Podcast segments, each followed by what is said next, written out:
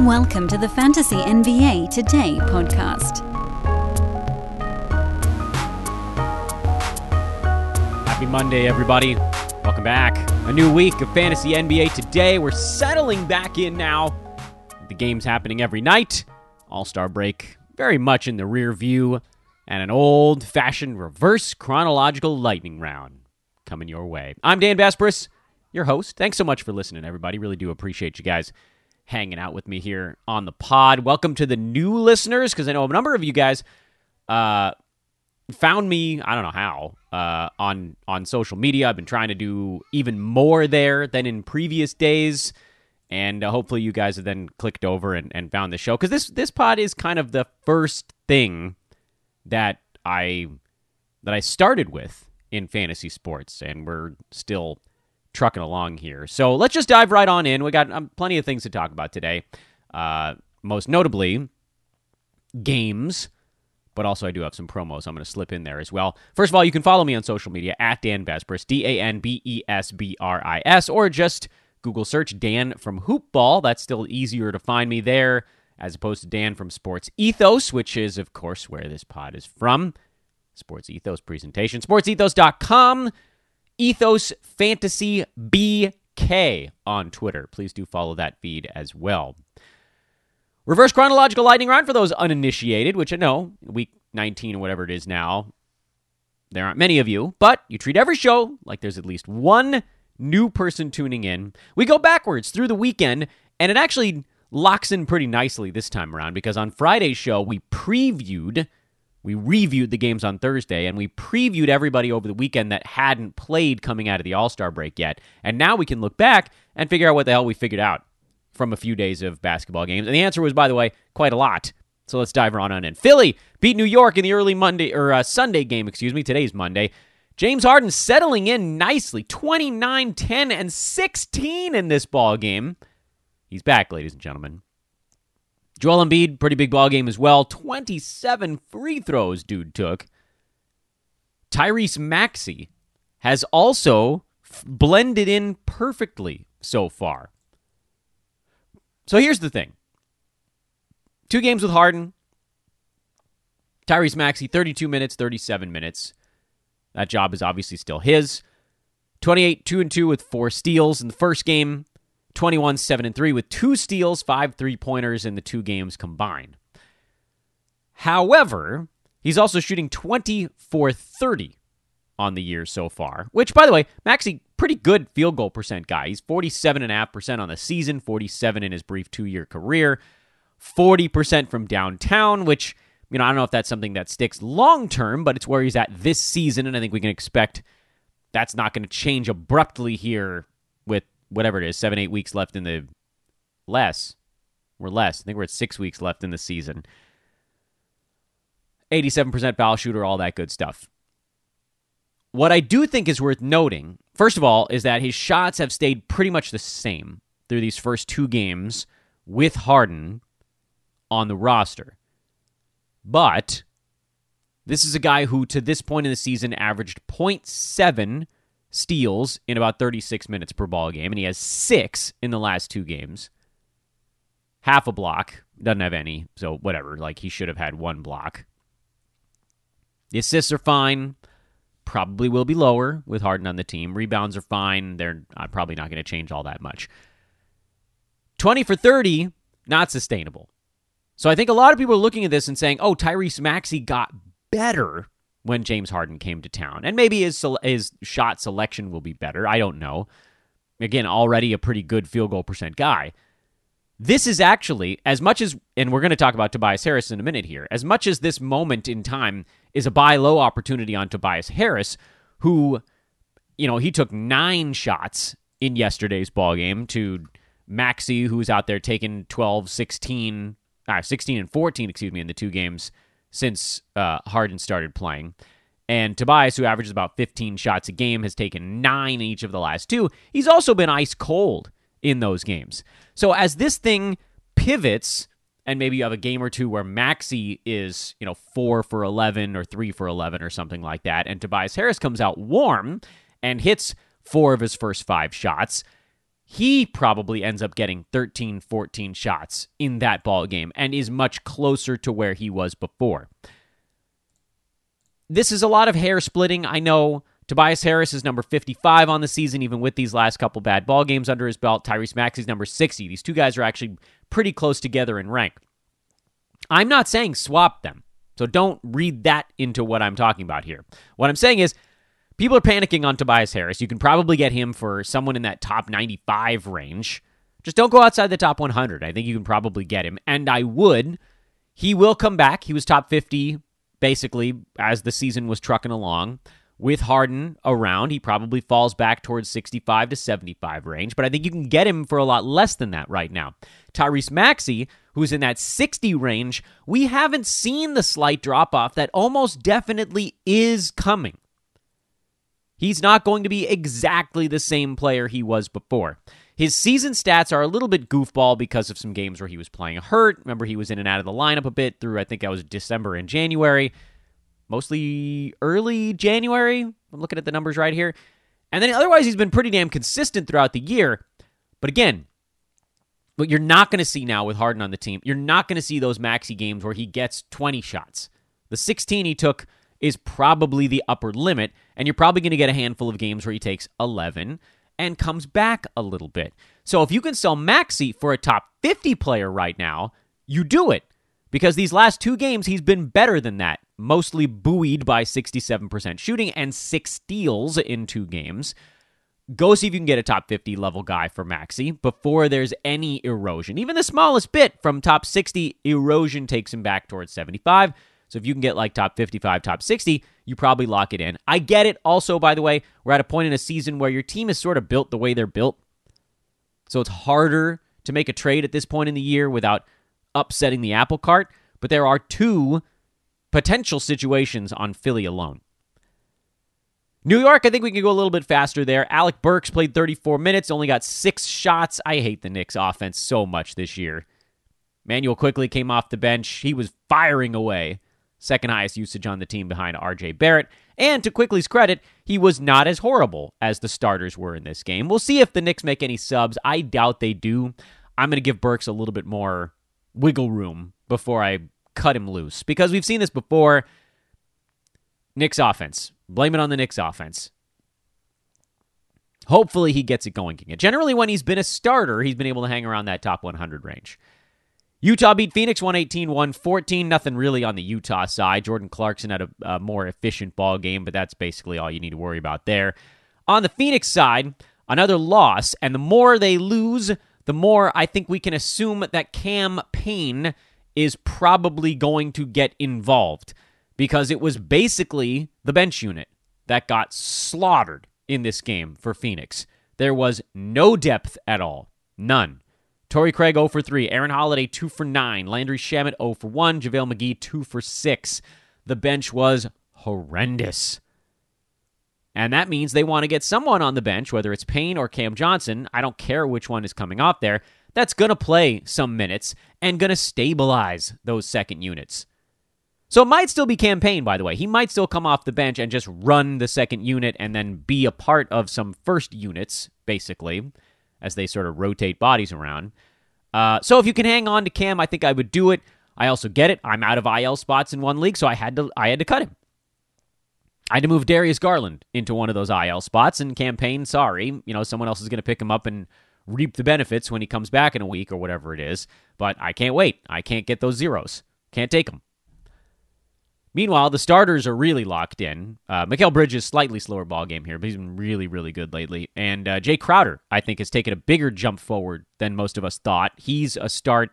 Cam Johnson was the one that was the obvious, like slide into the open spot. He wasn't starting, then he is starting. But Crowder has been asked to do a bit more also. Jae Crowder, sneaky pickup right now. You know, it's weird. I don't know that I've talked much about him on any format, and I don't know why I haven't. He should be rostered everywhere. He's been terrific in the three games post All Star break 17, 12, and 16 points, eight three pointers, seven steals in those games. He's clearly being asked to do more, and I think we've all been kind of slow to jump on that situation. But I, I, you know, I think we probably have to. On to the next one. Boston at Indiana. Not a whole lot on the Boston side. Derrick White was a little bit better. Blowout game. Might have seen a few extra minutes. Might not have. It's not entirely clear. He's figuring things out. Hold on Derrick White. We've seen how good he can be when he gets starters minutes. Hold. No Al Horford in this ball game. There was a report beforehand that he was going to be on a minutes limit, and they ended up just resting him altogether. And apparently they needed him because they were not focused on this one, and Indiana just ran circles around Boston. Indiana's a weird team too. I, they were never as bad as their record indicated. It's easy to pick on the Pacers at 21 and 41, and they've been so bad on the road at 6 and 23. But their margin, if you look at their margin of defeat or victory this year, they're much closer to like the Hornets, Hawks, Wizards teams that are like roughly seven to ten games ahead of them in the standings, and they are to the Pistons, the Magic, whatever. Those teams are six, seven games behind them. Pacers are in their own weird little terrible bubble at 21 and 41, but and then they've had injuries on top of everything else. But they actually played a lot of closer games. They just lost a lot of close games. That's not to say they're magically going to start winning some of those things now, but don't be blown away if they do. They're starting to get healthy. Pacers are. Still no Miles Turner. That's the big one. I don't think we're going to really, I don't think we're going to see much of TJ Warren this year, if at all. I got some questions about him. No, don't do anything with him. Tyrese Halliburton, Malcolm Brogdon. Uh, I think they want to keep Brogdon in the 30 minute range. That seems like the target right now, which, you know, would be good if they can keep him healthy the rest of the year that way. Buddy Hield. Those guys are easy plays for Indy right now. Then the other ones is where things get a little bit complicated. Isaiah Jackson started at center. Oshae Brissett started at power forward. Brissett's been horrible with his percentages lately. This one actually got hot. Hit six three pointers, made most of his field goals, thank goodness. But, and, and this is a weird thing to say after a guy has a really big ball game. I do think Brissett profiles a bit more for leagues that don't deal with percentages because they're really holding him back in a big way. I, I, think you guys will be blown away to hear that a guy who, like, you look at Brissett's last six, seven ball games. There was the bad one in Milwaukee on the 15th of February, but otherwise, since he got pushed into the starting lineup, 15 and 6 with two steals, 18 and 11 with two blocks, 22 and 13 with two blocks. 6 and 2. That was the quiet game. 17 and 6, two steals, a block. 10 and 15, two steals, two blocks. And then yesterday, 27 points, six rebounds, six three pointers. That's about three weeks of basketball. Okay? So come along for the ride with me there. What you heard was roughly three weeks of basketball. Over that stretch, despite all of those giant numbers I was telling you about, he's outside the top 125 on averages of 16 and 9 with two threes, a steal, and a block, and only one turnover a game because his field goal percent has been a medium negative. His free throw percent has been a large negative. And they've just sagged him despite all of the good stuff he's doing. They've pushed him down to streamer level. Like, this is as good as it's going to get for Brissett because when Miles Turner comes back, he's going to wear some of that. And still, because of the percentages, he can't get himself into that top 100 discussion. So, for that reason, I'm sort of in nine cat. I don't think Brissett is a must roster player. Points leagues, absolutely. And I know some of you guys are like, my points league does percentages. I've had this discussion. You know what I mean. Percentageless leagues Brissett is an all systems go. Nine cat, he's not. And eight cat, he's definitely not because turnovers has actually been a positive for him. Isaiah Jackson, I'm sticking with. I know this game wasn't as impressive. He only played 20 minutes. Guess what? 20 minutes is actually enough for him. I'd like more, but 11 and 4 with three blocks, that's good. Not great, but good. And then Jalen Smith and Chris Duarte. I mean, we pretty much need to talk about everybody on this team. Jalen Smith, 26 minutes, 12 and 10 with a couple of three pointers. He's on the radar. I'm not starting him in uh, Roto Games Capsule. I'm not even sure I'm picking him up in head to head, but he's right on the borderline for me. The reason I'm not jumping at it is because I do think that he and Jackson are going to end up splitting things a bit. And in the games where Smith only gets 20 minutes, he's not going to do enough. The games where Jackson only gets 20 minutes, he is still going to do enough. And then the games where they flip and Isaiah gets 25 or 26 or 27 and Jalen Smith only gets 20. And it wasn't a perfect breakdown, though. It's not like those guys just split the center minutes yesterday because Goga played 16. Woof. Anyway, you get the point. And then Chris Duarte, he's he's in a little bit of a danger zone right here. He's coming off the bench behind Halliburton and Brogdon, which means he's just not going to have that big of an opening. He's not going to get 33, 34 starters minutes. And without those, his fantasy game doesn't quite profile because he needs some assists. But Halliburton and Brogdon are going to get all of those. They're probably going to stagger those. I mean, I didn't watch every second of this ball game. I watched about half of it, and you know they're trying to keep one of those guys on the floor most of the time. If Brogdon wasn't on, I believe a sort of unofficial minutes limit, they probably would have. Anyway, let's keep going. We're we got these are these are some pretty important teams I wanted to talk about though. Uh, Clippers and Rockets. Clippers are another kind of important team to talk about because we've been kicking back and forth whether there was any certainty on the Clippers. And the answer is not much, but a little. I got a ton of questions on social media over the last 3 or 4 days, basically since the All-Star break ended about Rob Covington, Terance Mann, Isaiah Hartenstein, and Luke Kennard. And my answer was I don't know that Ty Lue is going to guarantee minutes for anyone on this team besides Reggie Jackson and Ivica Zubac. And right now, Terance Mann is the third on that list. That's pretty close to getting himself guaranteed starters minutes. He probably would have played more in this one. He had five fouls. I mean, high 20s is is basically still enough for him and he's been pretty good for about 3 weeks now as well with the help of some steals and good percentages over that stretch. And even the free throws are actually going in a little bit. Although he had that one game against Golden State where he missed a bunch. So he's to me kind of hovering uh, he's been good enough lately, no question, because of the steals and blocks, in particular, like over the last couple of ball games since the All Star break. He's been very good in those departments five steals and a block. The rebounds have also been quite high for him at about seven or eight per ball game over that stretch. So he's good enough right now. You could see that come apart, but he's good enough right now. And Rob Covington has been doing it in mid 20s minutes, which is surprising to me. I don't know that he can keep that up steals, the blocks, the threes. That's the stuff that floats him. Usually it takes him closer to 30 minutes to get to that marker. 24 minutes. I mean, we could see Covington in the top 100 range in 24 minutes consistently. On a Clippers team where there isn't sort of a true alpha, the way we've seen him playing behind some alphas recent in, in recent memory, particularly up in Portland. That was where he got buried. Dame, CJ, Nurk, he just couldn't get a shot in edgewise. On this team, he'll get a couple of shots up at least.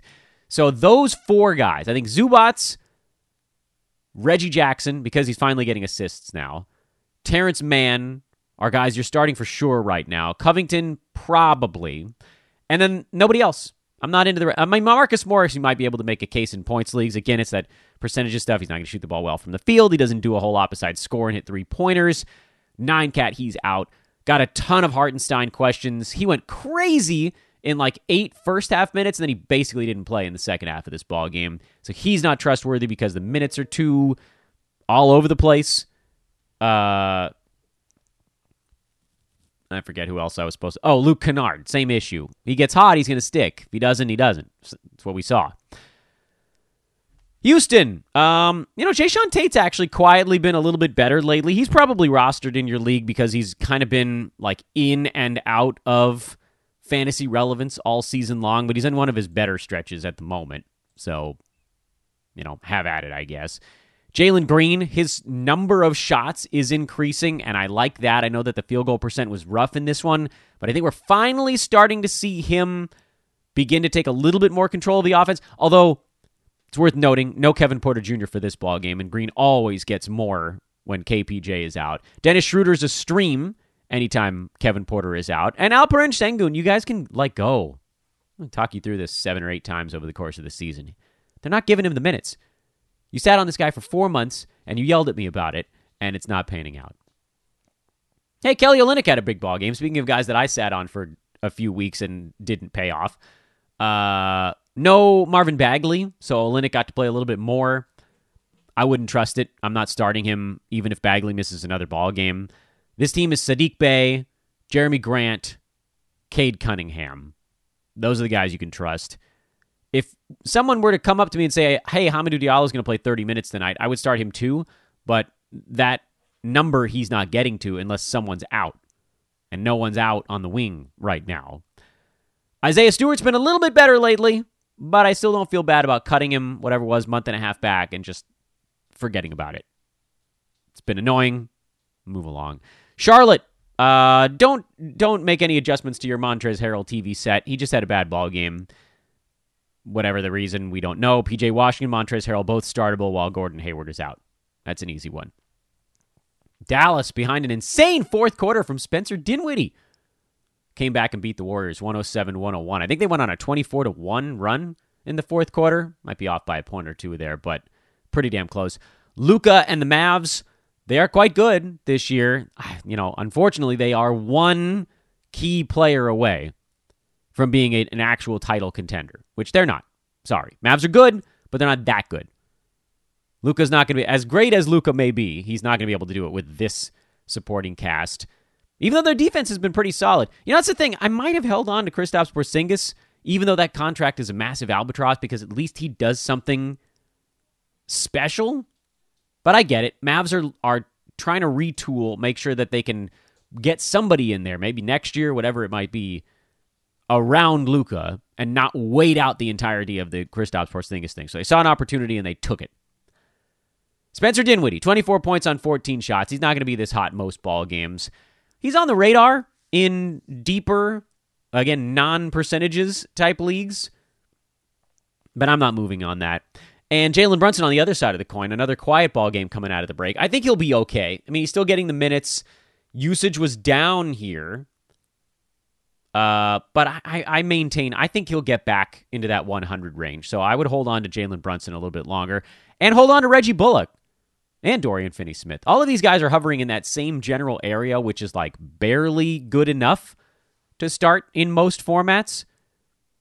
Bullock's been very reliable, hitting a lot of three pointers, bungling his way into a few defensive stats every ball game just from being out there long enough. It's not exciting, didn't promise exciting, but it is good enough. Klay Thompson had a cold. Gary Payton got a start and got three steals. That's the only real note on the Warriors side. I know Moses Moody got the start at power forward. They're really just biding time at this point until Draymond can get himself back on the court, which we don't know when that's going to be. Denver beat Portland 124 92, big time blowout. So don't read too much into the Denver stats, but do read a little bit into the Portland stats. No Justice Winslow, so CJ Elleby got the start at power forward and played just 26 minutes. The name I'm looking at is not Elleby, who did have five defensive stats, and that's great and all but he's actually been playing pretty close to starters minutes for a few weeks now and hasn't done anything with them. Drew Eubanks is the guy you want to have your eyeball on. And he was someone that was on our watch list as soon as Nurk went down because we thought, well, there's a possibility. His first game in Portland, he played 21 minutes, had two points and five rebounds. Last night, played 29 minutes, 13 and 10 with two assists. I don't think Drew Eubanks is a particularly good basketball player. He's still young. Uh, he's 25, just turned 25, so I guess he's not that young. And he's been, you know, dinking and doinking around with San Antonio for the better part of three and a half years and never really showed signs. Like you could go to the game log and try to find games where Drew Eubanks played 25 minutes and see what he did with them. But the list is unbelievably short. It's yesterday. He did have a couple games in San Antonio. He played like three games where he got near 24 minutes in San Antonio this year, and they were okay. There was one where he took an inordinately high number of free throws. Don't know that we could expect that to happen again. And went for 18 and 6. The other ones he went for 8 and 10 with a block, uh, and 12 and 8 with three assists before fouling out. So the answer is in 24 minutes, he's streamer level in 28 29 minutes, he's a start. So, unfortunately, that very seemingly arbitrary difference between 24 and 27, or basically for a guy like Eubanks, is actually all of the things. Because in 24 minutes, you pick him up, you trot him out there in a Roto Games Cap League, you're probably going to end up disappointed about half the time. In 27 minutes, you're going to end up disappointed about 30% of the time, which means overall, that's a winning play. Am I adding Drew Eubanks anywhere? It's questionable. Spurs uh, don't have a particularly good schedule this week, if memory serves. I think they I think they just play three times. I think they've got one today, and then they play like Thursday, Saturday. So if you're in a head-to-head league, it's it's not a, actually. You know what? They might have their schedule flipped at some point this year. They don't play today. Uh, I think they had one wiped out at some point. They go just Wednesday, Saturday. Yeah, their schedule got a little bit screwballed. Was that one that shifted? That might have been one that shifted pandemic wise. Um, so that's a two game week? Can that be right? Yeah, I guess it is, isn't it? Yeah, Spurs have a have a bad schedule this week. So if you're in head to head, you're not touching him. So this is someone you're really only looking at in Roto. And uh, because they don't play until Wednesday, you don't need to do anything with it right now. I don't even know that you need to do anything with it before that Wednesday game. Here's the problem. If he has another big game on Wednesday, someone's going to grab him and sit on him for Thursday and Friday before his game on Saturday. And then their schedule gets a little bit better again uh, starting on Monday of next week. So you have to kind of ask yourself can I pick this guy up today, Monday? And if he stinks on Wednesday, drop him. And then I end up sort of getting nothing for like three days out of a roster slot at this time of the year in any format. That's a little bit of a pain. But if he comes out Wednesday, I mean, this is the way you could do it. You can do whatever you want with that roster slot for two days. And if he comes out on Wednesday and plays 14 first half minutes, you just add him at halftime. Yeah, you missed that ball game, but at least they're starting to telegraph that maybe he's the guy they're going to go with. Think about it. That's what I'm saying. Think about it. Uh, I don't know what to do with Justice Winslow. Think you kind of have to wait. Oh, you know what? He's not on the Spurs anymore. That's why I'm looking at the wrong damn team. He's not on the Spurs. You idiot, Besbris. You guys are probably yelling it at me. Yeah. Okay. Portland goes Wednesday, Saturday. The Spurs do still have three games this week. Uh, buh. What a moron. You guys listen to me? You're listening to a dimwit. All right, let's keep going. Um, New Orleans, Los Angeles. This is really a horrible game for the Lakers. I still think Carmelo Anthony is worth rostering. He played 30 minutes, and he was one of like two Lakers that looked marginally engaged in this game. Which, by the way, I know LeBron put up big numbers, uh, but he was terrible. Seven turnovers, didn't get his teammates involved. Nobody could hit a shot for him anyway, and you could see he sort of gave up on everybody else. Didn't play much defense. He was bad on that side of the ball. Russ was terrible. Everybody was horrible. Dwight Howard played hard, and then he got yanked for DeAndre Jordan, who came in and played nine minutes and was a minus 14. That's pretty bad. Yikes. The good news in this ball game, first of all, keep Melo on the Lakers side, and Jaxson Hayes, 30 minutes for the Pelicans at power forward. Not against a particularly large Lakers team either. That's a good sign for Jaxson. Didn't take that many shots. Okay, maybe that's not great. But if he's out there for 30 minutes, you're good to go. No concerns at all on that front.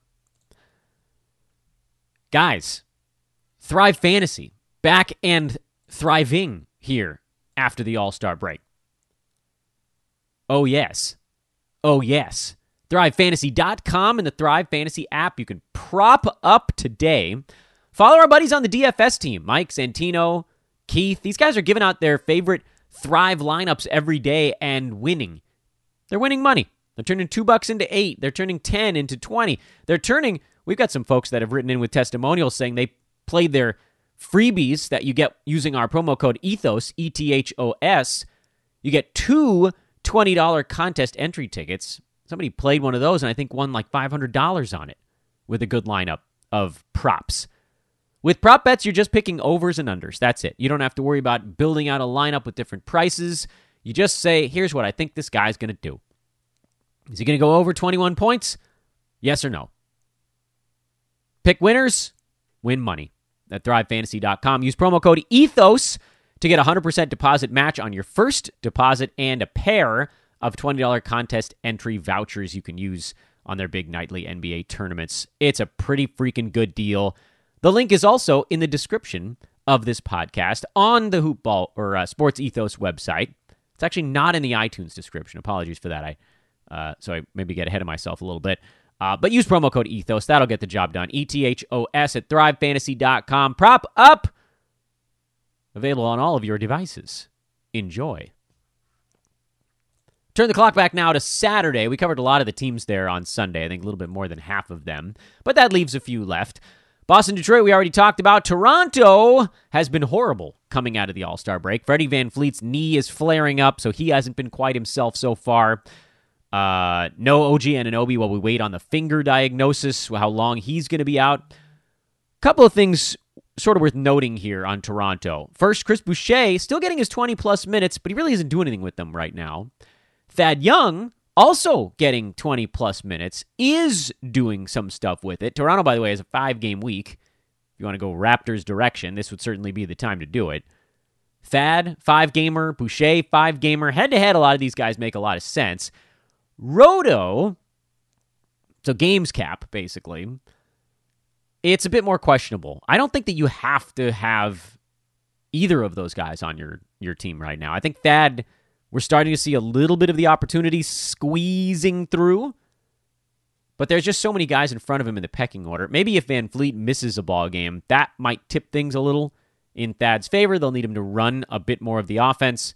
Pascal Siakam does some of that as well from the power forward spot. Uh, Roto, I think you could probably part ways with both. Even though technically for Boucher, 20 some odd minutes is usually enough, it just seems like he's kind of losing some of his activity to Thad Young at times, just the way the pieces are meshing. And then Precious Achiuwa had a rare good game, so he saw some bonus minutes as well uh, in this loss in in Atlanta. But I'm not touching him, You're, and nor nor should you. Atlanta still without John Collins. Come on, Gallo. Can we get a little consistency here? He goes big game, small game, big game, small game, playing plenty of minutes, which is normally enough for him. I would recommend continuing to stream Danilo Gallinari while John Collins is out. I can't explain why he's going for like 25 and then 3 while getting 30 minutes basically in every one of them. This is not his MO. I'm assuming it'll level off here at some point, but I don't know. Clint Capela picked up two fouls in the first couple minutes of this ball game. He played like four first half minutes total, I think. Uh, so Onyeka Okongwu saw a ton of extra run, had a great ball game, got added everywhere, and a lot of you guys are going to end up disappointed when it goes back to Capela playing, you know, 25 and Okongwu 18 or 19 in the next one. I don't think that is a must roster guy. Uh, you look for good streaming opportunities at this point in the year because I think some people's playoffs are starting, but you know, Atlanta has a two game week. This is a terrible spot head to head to take a shot on something like that. I think Capela remains a hold in most formats. But it's that same thing. Like, if you can't deal with a two game week from anybody not inside like the top 75, you kind of don't have to. Someone will pick him up. Somebody with a buy if you're in your playoffs or whatever it might be. If you're racing to get into your playoffs. Someone will pick them up, uh, but you might not have a choice. Washington in Cleveland, real barn burner. This one, 92 to 86. Stay up late to watch the conclusion of this disgusting affair. Kyle Kuzma trucking along. By the way, for Washington, this was the back end of a back to back after a double overtime game the previous night, so we can't fault him too much. Raul Neto had a big game in the double overtime game. Not surprisingly, he was a bit gassed for this one. They did sign Tomas Satoransky, but I'm not gonna I'm not gonna buy into it yet. I think Neto is worth rostering. I'm quite confident that Daniel Gafford is worth rostering because we have no idea if Kristaps Porzingis is ever going to show up. Uh, and then Kentavious Caldwell Pope is the guy who's kind of right on the borderline. I think he's probably still king of the streamers if you're going to put him in a bucket at this point. And Denny Avdija you guys kept asking me, and I kept talking about him as like maybe, kind of, sorta, and then he put up this dud, and that's the fear yes, I know again the double overtime stuff, but there's just no there's no upside. He was putting up the same line in every ball game, 12 and 5 with a steal and a block. It's like, okay, that's fine, but at some point there's going to be a slow one. We need a big one to balance it out. I'm not quite there with Avdija. I need to see him more involved. Not involved enough.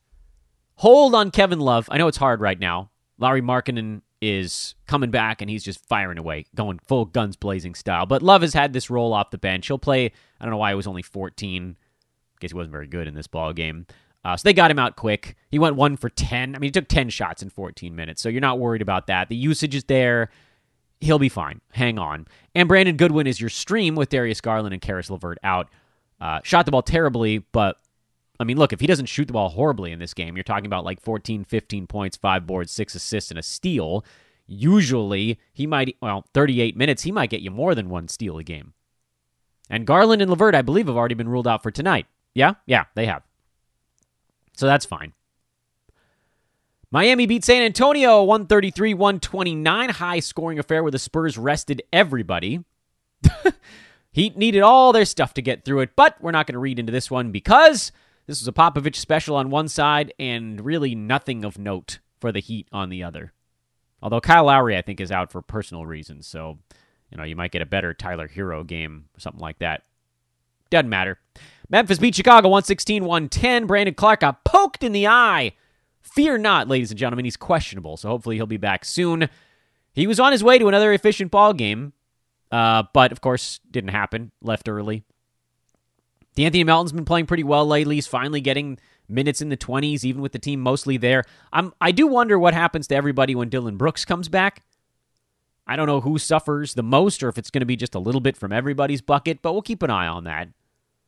Desmond Bane fouled out. Jaren Jackson Jr. almost fouled out. They somehow still won the ball game. Oh, because Ja had 46. And this was the Steven Adams game 21 rebounds out of nowhere for old Stevie boy. No changes for me on the Memphis side. No changes for me on the Chicago side either. Ayo had a really bad ball game, but I think he'll bounce back in the next one. Coby White played a little bit better, but I don't care. DeMar DeRozan got ejected with like a minute to go. Sort of didn't matter. Snapped his streak by this. This game snapped the stretch for him of shooting over 50%. Still took all the shots in the universe, but just didn't make all of them. Brooklyn, big comeback win over Milwaukee, and there is a little storyline here because New York is rolling back their indoor vaccine mandate, but only for spectators. The weirdest crap I have ever seen. Look, like, don't get it twisted. This all could have been avoided if Kyrie just got the vaccine at the beginning of the year. But at this point, allowing unvaccinated spectators, but not a player, doesn't make sense. I only have Kyrie Irving on one team, so I don't think you can accuse me of being like a Kyrie Irving homer. And I think he's been a massive headache for fantasy for the entirety of the ye- season. But it sounds like despite the vaccine mandate being rolled back, he is still stuck only playing road games. Andre Drummond had a big ball game. LaMarcus Aldridge did not.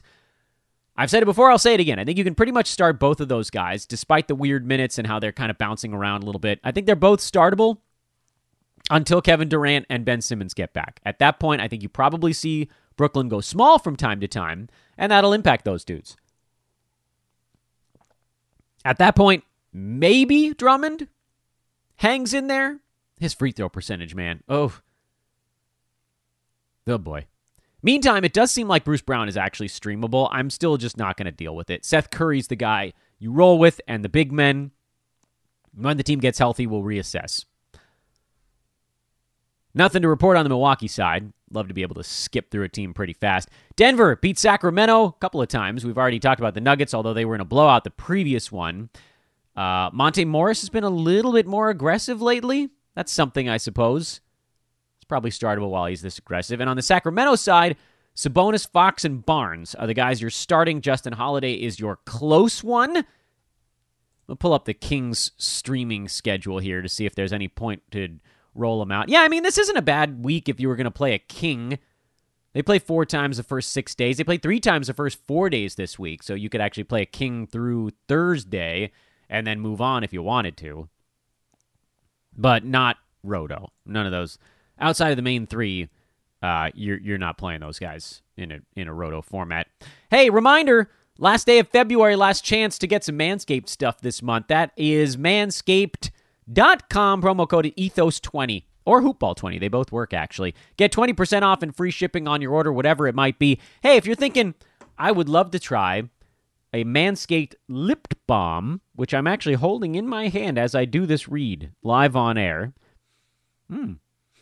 Smells nice. Actually has a little bit of a of a minty scent to it. It's uh it's a good looking lip balm too. It's black. It's got that manscaped kind of gold trim on it.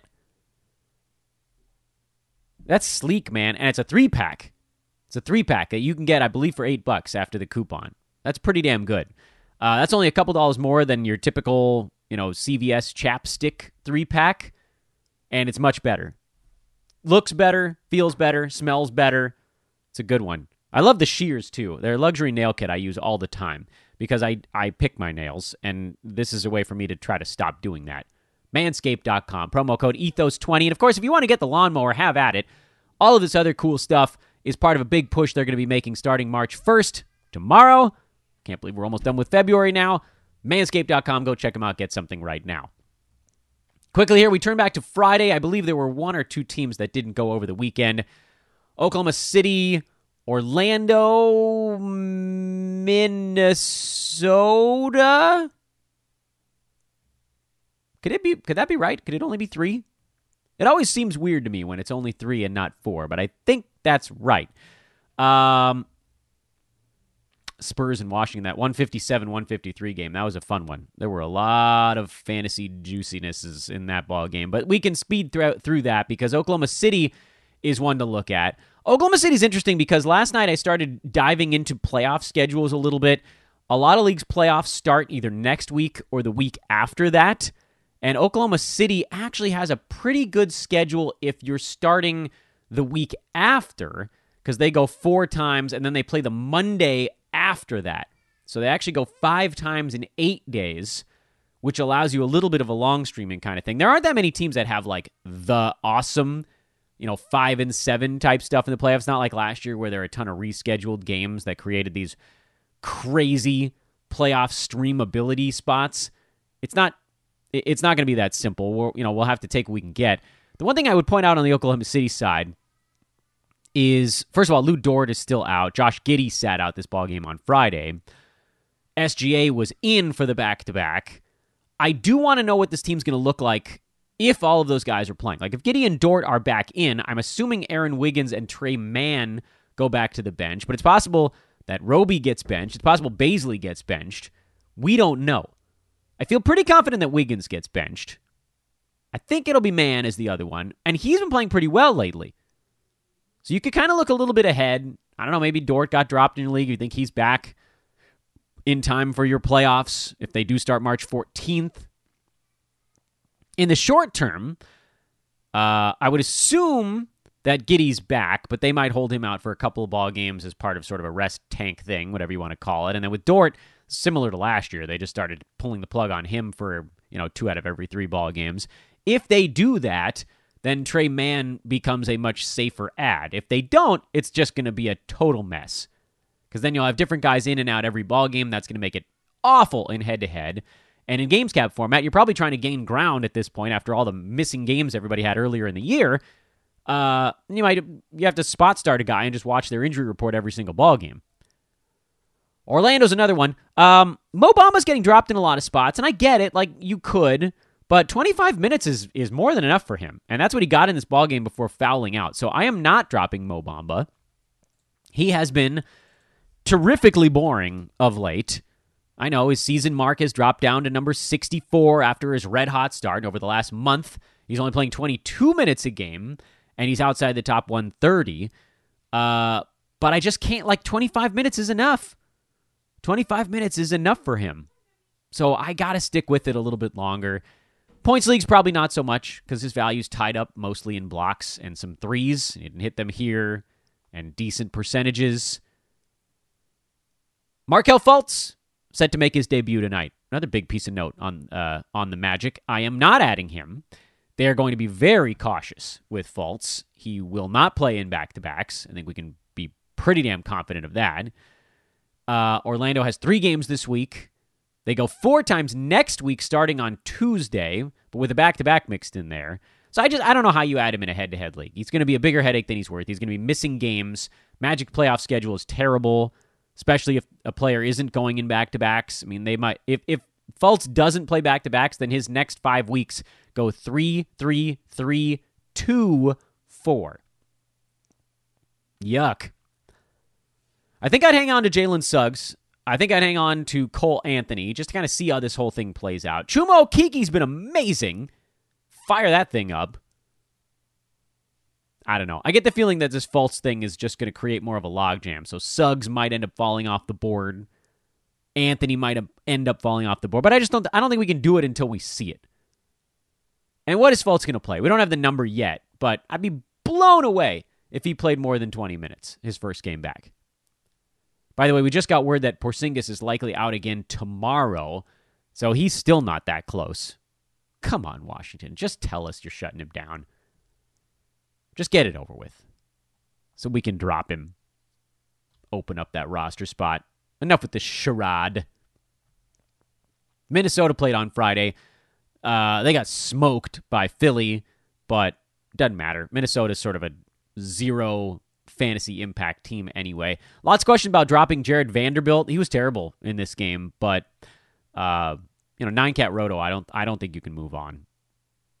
James Harden, Joel Embiid took him to school. Minnesota went a different way, see if they could piece something together. Didn't really work. Stick with Vanderbilt for now. Give him a little bit longer.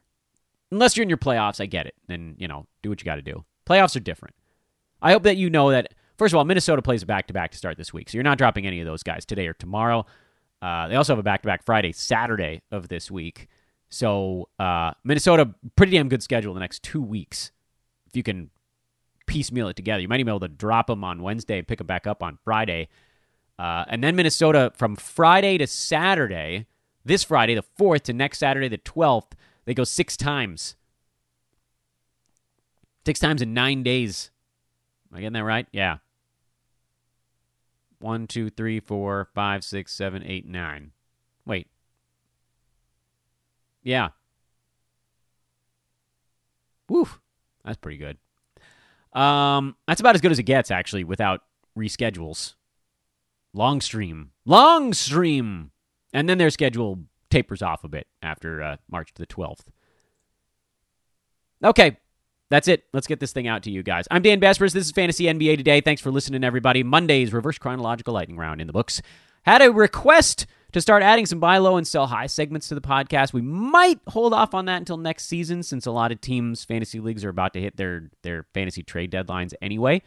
Uh, but it is noted. And in the meantime, please do drop a five star review on the show if you have a moment. I know it's that time of year. We're starting to wind things down a little bit. It's my last chance to really hammer you guys. Makes a big deal, especially going into next year. We got a few more of you dropping one in uh, over the weekend. Thank you much. Much appreciated. Would love a couple more. We're at 765 now. I want to get to 775 before the season's over. It's a pretty attainable goal, I think. Podcast app on your mobile device or in iTunes. Those are the easiest ways to do it. Have a marvelous Monday. And I'll talk to you again tomorrow. Something's going to happen. That's the way it is right now. So long.